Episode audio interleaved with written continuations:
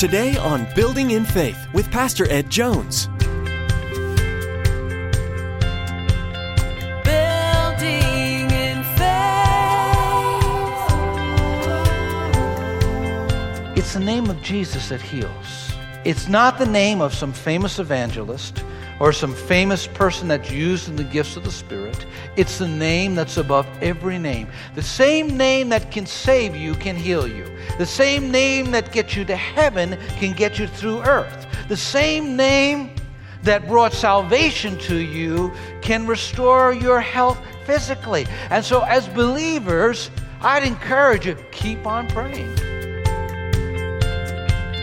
Reaching up high with arms open wide, we see you're changing our lives so we can be our hands and feet. Jesus has saved us from a life of eternal punishment because of our sins. We could never be worthy of heaven in our own power, so God has provided us with the opportunity to accept Jesus' free gift of forgiveness to make us worthy. This same Savior who willingly died on a cross for our future wants to also be involved in our life right now. Pastor Ed tells us today that we can communicate with Jesus every moment of every day. Jesus has the power to heal and enough grace and love to cover our lives completely. Now here's Pastor Ed with part 2 of today's message entitled, Theology of Suffering and Healing.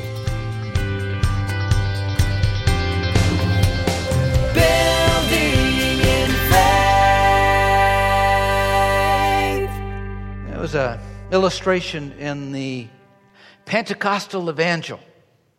And this was about a young man by the name of Nathan. The article was back April 17th, the year 2000. Nathan was driving in his parents' convertible. They surmised that he tried to avoid a deer. And as he tried to avoid that deer, he got into an accident. About 45 minutes later, a man by the name of Kevin found him. And he had some medical background, and he realized that he desperately needed help. They called the doctors. They called the ambulance.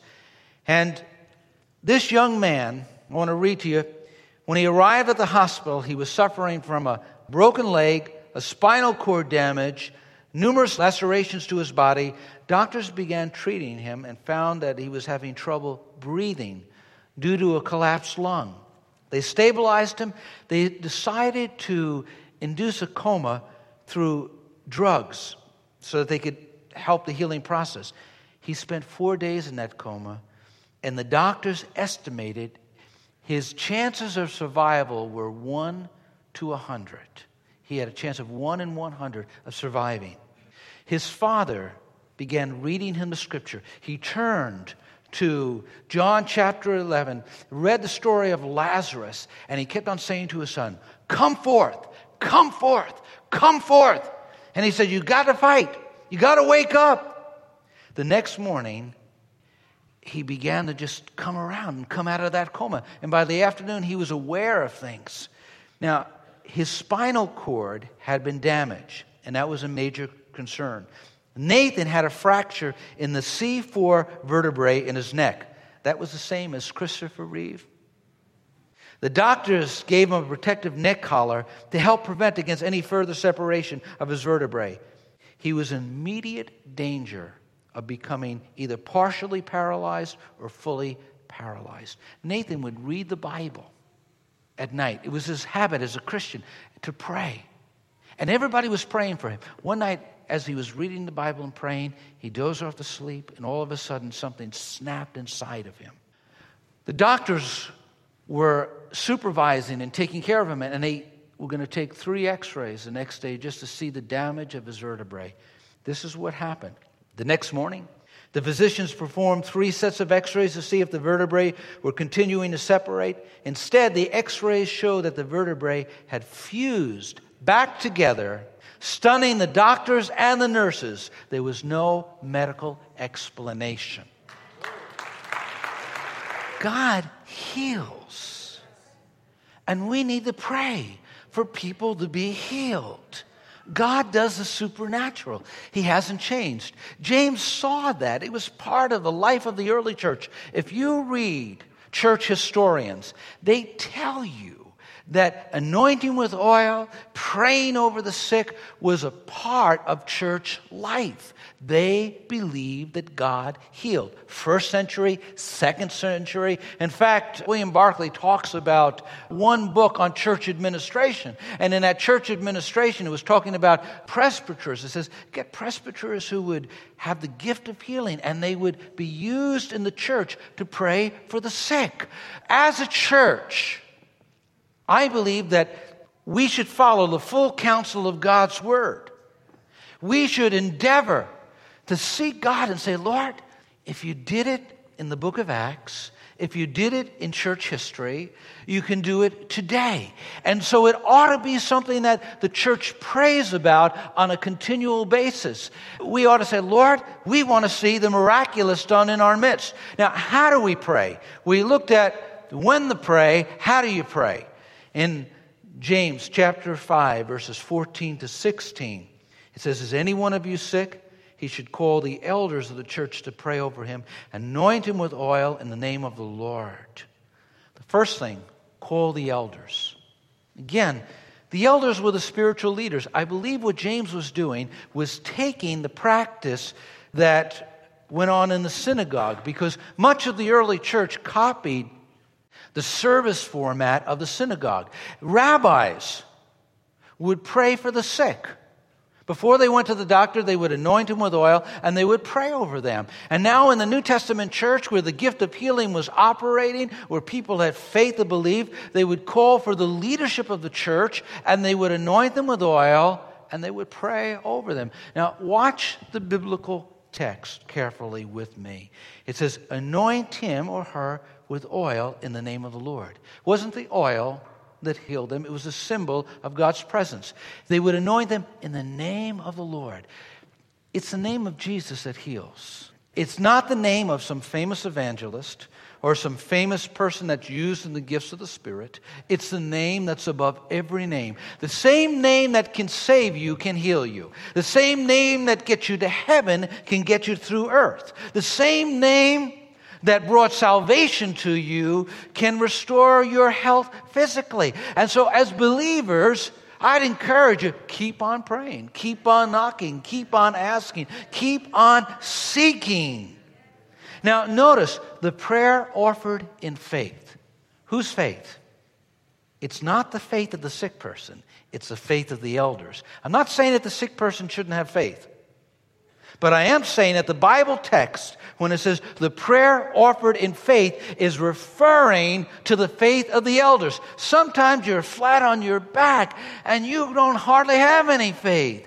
And you just need someone to have faith for you. And you need someone to come around and believe for you. And so that's what he's referring to. Godly men, godly women, godly leaders who in the time of your need, in the time of your burden, in the time of your sickness will pray over you.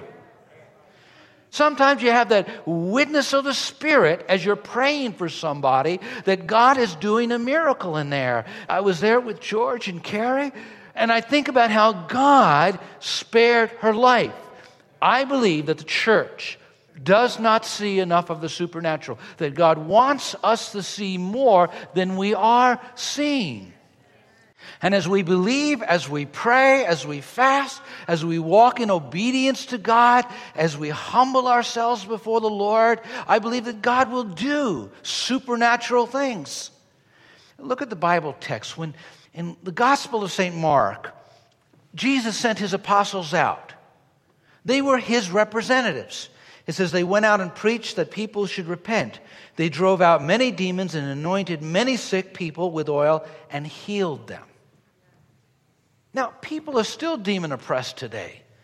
You know, with all the stuff that's on the internet, all the stuff that's on television, all the stuff that people are opening themselves up to, there is demonic oppression out there. There really is. And you need to walk with God and walk under the blood of Christ. And the Bible text clearly says that they went out and they prayed and they healed. We still need healing, and we still need people to be delivered. In Acts chapter 29, the church was being persecuted. The religious leaders said, stop preaching in the name of Jesus. The believers, the apostles got together, they got on their knees, they began to pray, and this is what they prayed for, because it was a miracle that got them in prison. A man that hadn't walked, hadn't done anything, he was at the gate beautiful for years and years, was miraculously healed as John and Peter prayed over him in the name of Jesus. That man was healed and he became a witness, and the religious leaders became angry. And this is what they, when they went back to church, this is how they prayed. Now, Lord, consider their threats, the Sanhedrin, and enable your servants to speak your word with great boldness. Stretch out your hand to heal and perform miraculous signs and wonders through the name of your holy servant Jesus. See what they prayed? Stretch out your hand to heal and perform miraculous signs and wonders through the name of your holy servant Jesus. After they prayed, the place where they were meeting was shaken, and they were filled with the Holy Spirit and spoke the word of God boldly. And God began to do all sorts of miracles following that prayer. God began doing supernatural things. If you read the book of Acts, and I'll be teaching the book of Acts, but as you read the book of Acts, you see even Peter's shadow. There was a period of time where even Peter's shadow had healing power in it. Our God still does the supernatural. And as a church, as believers, we have to ask the Lord, Lord, we want to see the miraculous. Now, we have to have this balance in our life. In order to be balanced, we have to also have a theology of healing, that God heals. I've shared with you a number of years ago, I worked with a man that was raised from the dead, Brother Clark. He was a pastor, the first senior pastor that I really served full time under. Brother Clark, when he was a child, is sister was carrying him down the steps, and in those days they had long robes, and she tripped over the robe, and his head hit the corner post at the bottom of the stairs, and immediately began to bleed and broke the skull area, and they had a nurse come over, and he stopped breathing, literally stopped breathing. They pronounced him dead. His mother wouldn't accept it. She said, God has a purpose for my son. And she took Clark in her arms, and she began to pray and pace over the floor. And they got some other prayer warriors, and they began to pray over this child. And all of a sudden, he came back to life. He coughed up, as he told me, some blood and some mucus and some things. And he said he never put a plate in his head. And you could feel that soft spot. He said that was his faith. That's how he wanted to live. He served in the Second World War, and he was an incredible testimony of the healing power of God. And he died in his 70s, mid-70s. He went home to be with the Lord. God heals people. And we need to pray, Lord, let's see your power to heal. In Acts chapter 10, verse 38, how God anointed Jesus of Nazareth with the Holy Spirit and power, how he went around doing good and healing all who were under the power of the devil, because God was with him. Jesus said, as the Father has sent me, so send I you. The anointing that happened on Jesus on his baptism also happened to the church on the day of Pentecost. This was an anointing that the church would continue to do the works of Jesus, that we would see people restored physically, spiritually, emotionally. We would see the miraculous done. Now, he tells us how to pray. He says, call for the elders of the church. They're to come, and they're, in a sense, to be prepared. It's an awesome thing to be a leader in the church, and those leaders have the responsibility to pray, to fast, to prepare their hearts as people come with physical needs and spiritual needs. But it says something else. There's a time of personal examination and confession. Look at verse 16. Therefore, confess your sins to each other and pray for each other so that you may be healed. The prayer of a righteous man is powerful and effective. What do? Well, we call the elders of the church, and then we search our hearts. Lord, do I have a bad attitude towards anybody? Am I holding a grudge towards anybody? Is there known sin in my life that I haven't repented of, that I'm holding on to? God, is there something in my life that isn't right with you? Because sin can keep people sick. Sin is not always the cause of sickness, but sometimes it is. Let me say that again. Sin is not always a reason for sickness, because a person's sick doesn't mean they have sinned. But sometimes, because of sin, a person suffers physically. And that's what James is saying. Now, this confession, I believe, should be to somebody spiritually mature like the eldership. And sometimes we need to go to a person individually. If you sinned against somebody, you may have to confess your sin to them. Now, let me qualify that. Let's say you've thought some thoughts. This person is terrible, they're miserable, I don't like them, and et cetera, et cetera. And then you find out you're wrong, you know what I mean? The Holy Spirit convicts you, and so you go up to them in church. I just wanted to know how I've thought about you for years. I've thought you're terrible, you're miserable, you're the worst person around, but I was wrong. Just wanted you to know that. I've forgiven you. You don't want to do that, you know. If it's in your heart, confess it privately to God. Now, if you were unkind to somebody and you just hurt them and you said things to them that hurt them, then go and apologize to them. That's when you go personally to somebody and confess those sins. Private sins should be done privately to God. Sins against a brother where you or sister where you've hurt them in a contact with them in some way, then make things right with them. Ask their forgiveness and apologize to them. But be wise in doing that.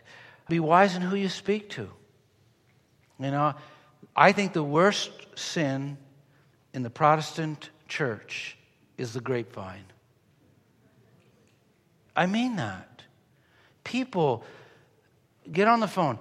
Oh, I just have a prayer request. Let's pray for so-and-so. Let me tell you about their needs. You know what they did? And they go on this long, long description.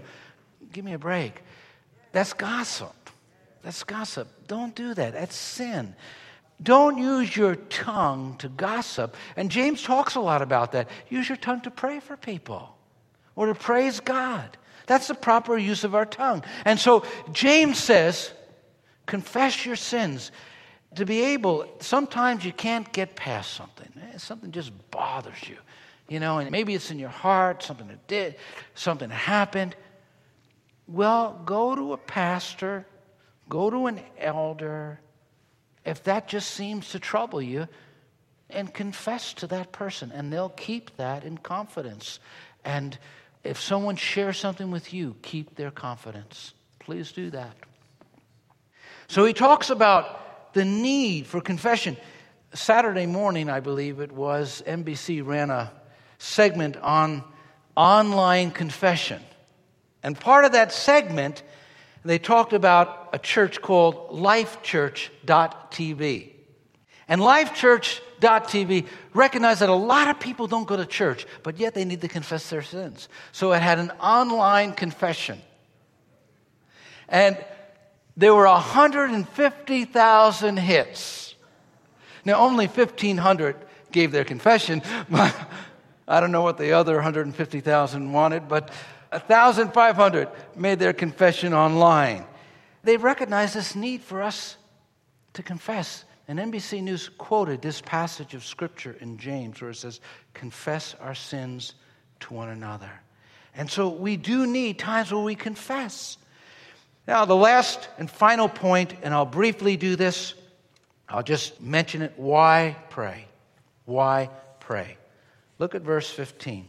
It brings results. It brings results. What does the Bible say? Clearly, the sick person will become well. God makes sick people well. He does that. He is the great physician. He is the great healer. I thank God for the medical profession. I thank God for our nurses, our doctors. We need them. I thank God for them. And many Christians, as they're working on their patients, they pray over them and they're very conscientious. But the Bible also says that we are to pray. The sick person will become well. And what will happen? The Lord will raise them up. Not the elder, not themselves. It's God that does the healing. It's not a person that can do the healing. someone came up to me after the morning service, and they said, Pastor, you mean all you have to do is confess it enough? No, that doesn't do it. You can confess all day long, you're healed, you're healed, you're healed. That's not what the Bible's talking about. Because the devil can quote Scripture. An unbeliever can quote Scripture. What it is, and what I believe James is referring to, is people who are in communion with God, in deep relationship with God, who the anointing of the Spirit is resting upon them, and that anointing of the oil symbolizes that, and maybe they're using the gifts of healing, but as people pray in faith, and God gives you a rhema word. Let me say that again. And God gives you a rhema word. Where all of a sudden you are quickened and you give a person a word and you know it's the Spirit of God. It's not your spirit. It's not you just making up something, saying I'm going to think and work myself into a frenzy and believe. No. It's the Spirit of God upon a person, anointing them, using them, quickening them. And that has to be a real clear distinction because I believe it's led many people astray. And then it says, if he has sinned, he will be forgiven. God sees, he knows the hearts, and sometimes we bring things on ourselves, disobedience to God, and that person gets ill. It talks about that in 1 Corinthians, where people didn't come to the table of the Lord correctly. Now, lastly, and I'll just mention this, the prayer of a righteous man is powerful and effective. James lived the life. James lived the life. Take this book and live it. When you live righteously, you control this tongue. You're concerned about the poor and needy. You're not greedy. And you're out to live a life of faith that works. And you're really living out your faith. And you're righteous. I mean, you're compassionate, concerned about justice, concerned about righteousness. That prayer that you utter is powerful. It's dynamite. It has impact. And so we ought to be concerned about how we live. Now, it's not that we stand before God in our righteousness and say, oh, God, I did good this week, so now you got to hear me. No, it's never that way. But if you're living in obedience and in communion with God and the Holy Spirit is in communion with you, there's an inborn confidence that the Holy Spirit produces in your heart. And you could pray with confidence over people. And so we're encouraged to pray and to believe. And the prayer of a righteous man, it's going to have a powerful impact. There's a verse of Scripture that I'd like to blaze, as it were, into your heart and into your spirit. It's the New Living Translation. Psalm 30, verse 2. O Lord my God, I cried to you for help, and you restored my health. Don't stop crying. Don't stop asking. Don't stop requesting. God is a healer. And let's not stop, but let's pray for others, not only for ourselves, but if there's a brother, there's a sister, there's someone in need, we ought to pray. Building in faith. What does it profit, my brethren, if someone says he has faith, but does not have works? Can faith save him? These words from the book of James could lead one to believe that we must earn our salvation by good works. Pastor Ed will tackle this difficult subject and more as he teaches through the book of James. We'll learn that works are the result of faith, not the other way around. Although building in faith is a huge blessing, we pray that it's not your only source for the teaching of the Word of God. It's our hope that you're attending a church that teaches God's Word from beginning to end. If not, we'd like to invite you to join us at Faith Assembly for worship on Sunday mornings at 9 a.m. and 11 a.m. or Wednesday evenings at 7 p.m. For service times, driving directions, and more information, log on to buildinginfaithradio.com and follow the link to Faith Assembly. Or feel free to give us a call at 845-462-5955. That's 845-462-5955. Well, that's all the time we have for today. You've been listening to Building in Faith with Dr. Edward Jones. Please join us next time as Pastor Ed continues teaching through his series, Through the Book of James, right here on Building in Faith.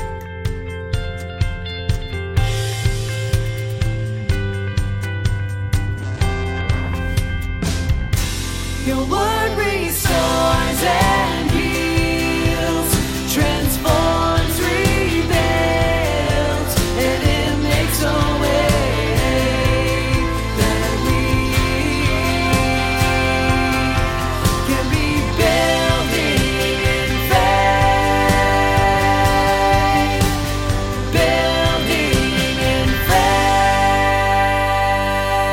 building in faith, Everybody wins when a leader gets better. Absolutely everyone. The stakes of leadership are sky high. Everyone has influence. Come to the Global Leadership Summit on August 10th and 11th and learn skills to help you lead transformation in your community. The summit features leaders like Bill Hybels, Cheryl Sandberg, Andy Stanley, and more. Experience the summit at Faith Assembly, Casperkill Campus, Poughkeepsie, August 10 and 11. Register at willowcreek.com/summit and use the priority code RADIO, willowcreek.com/summit.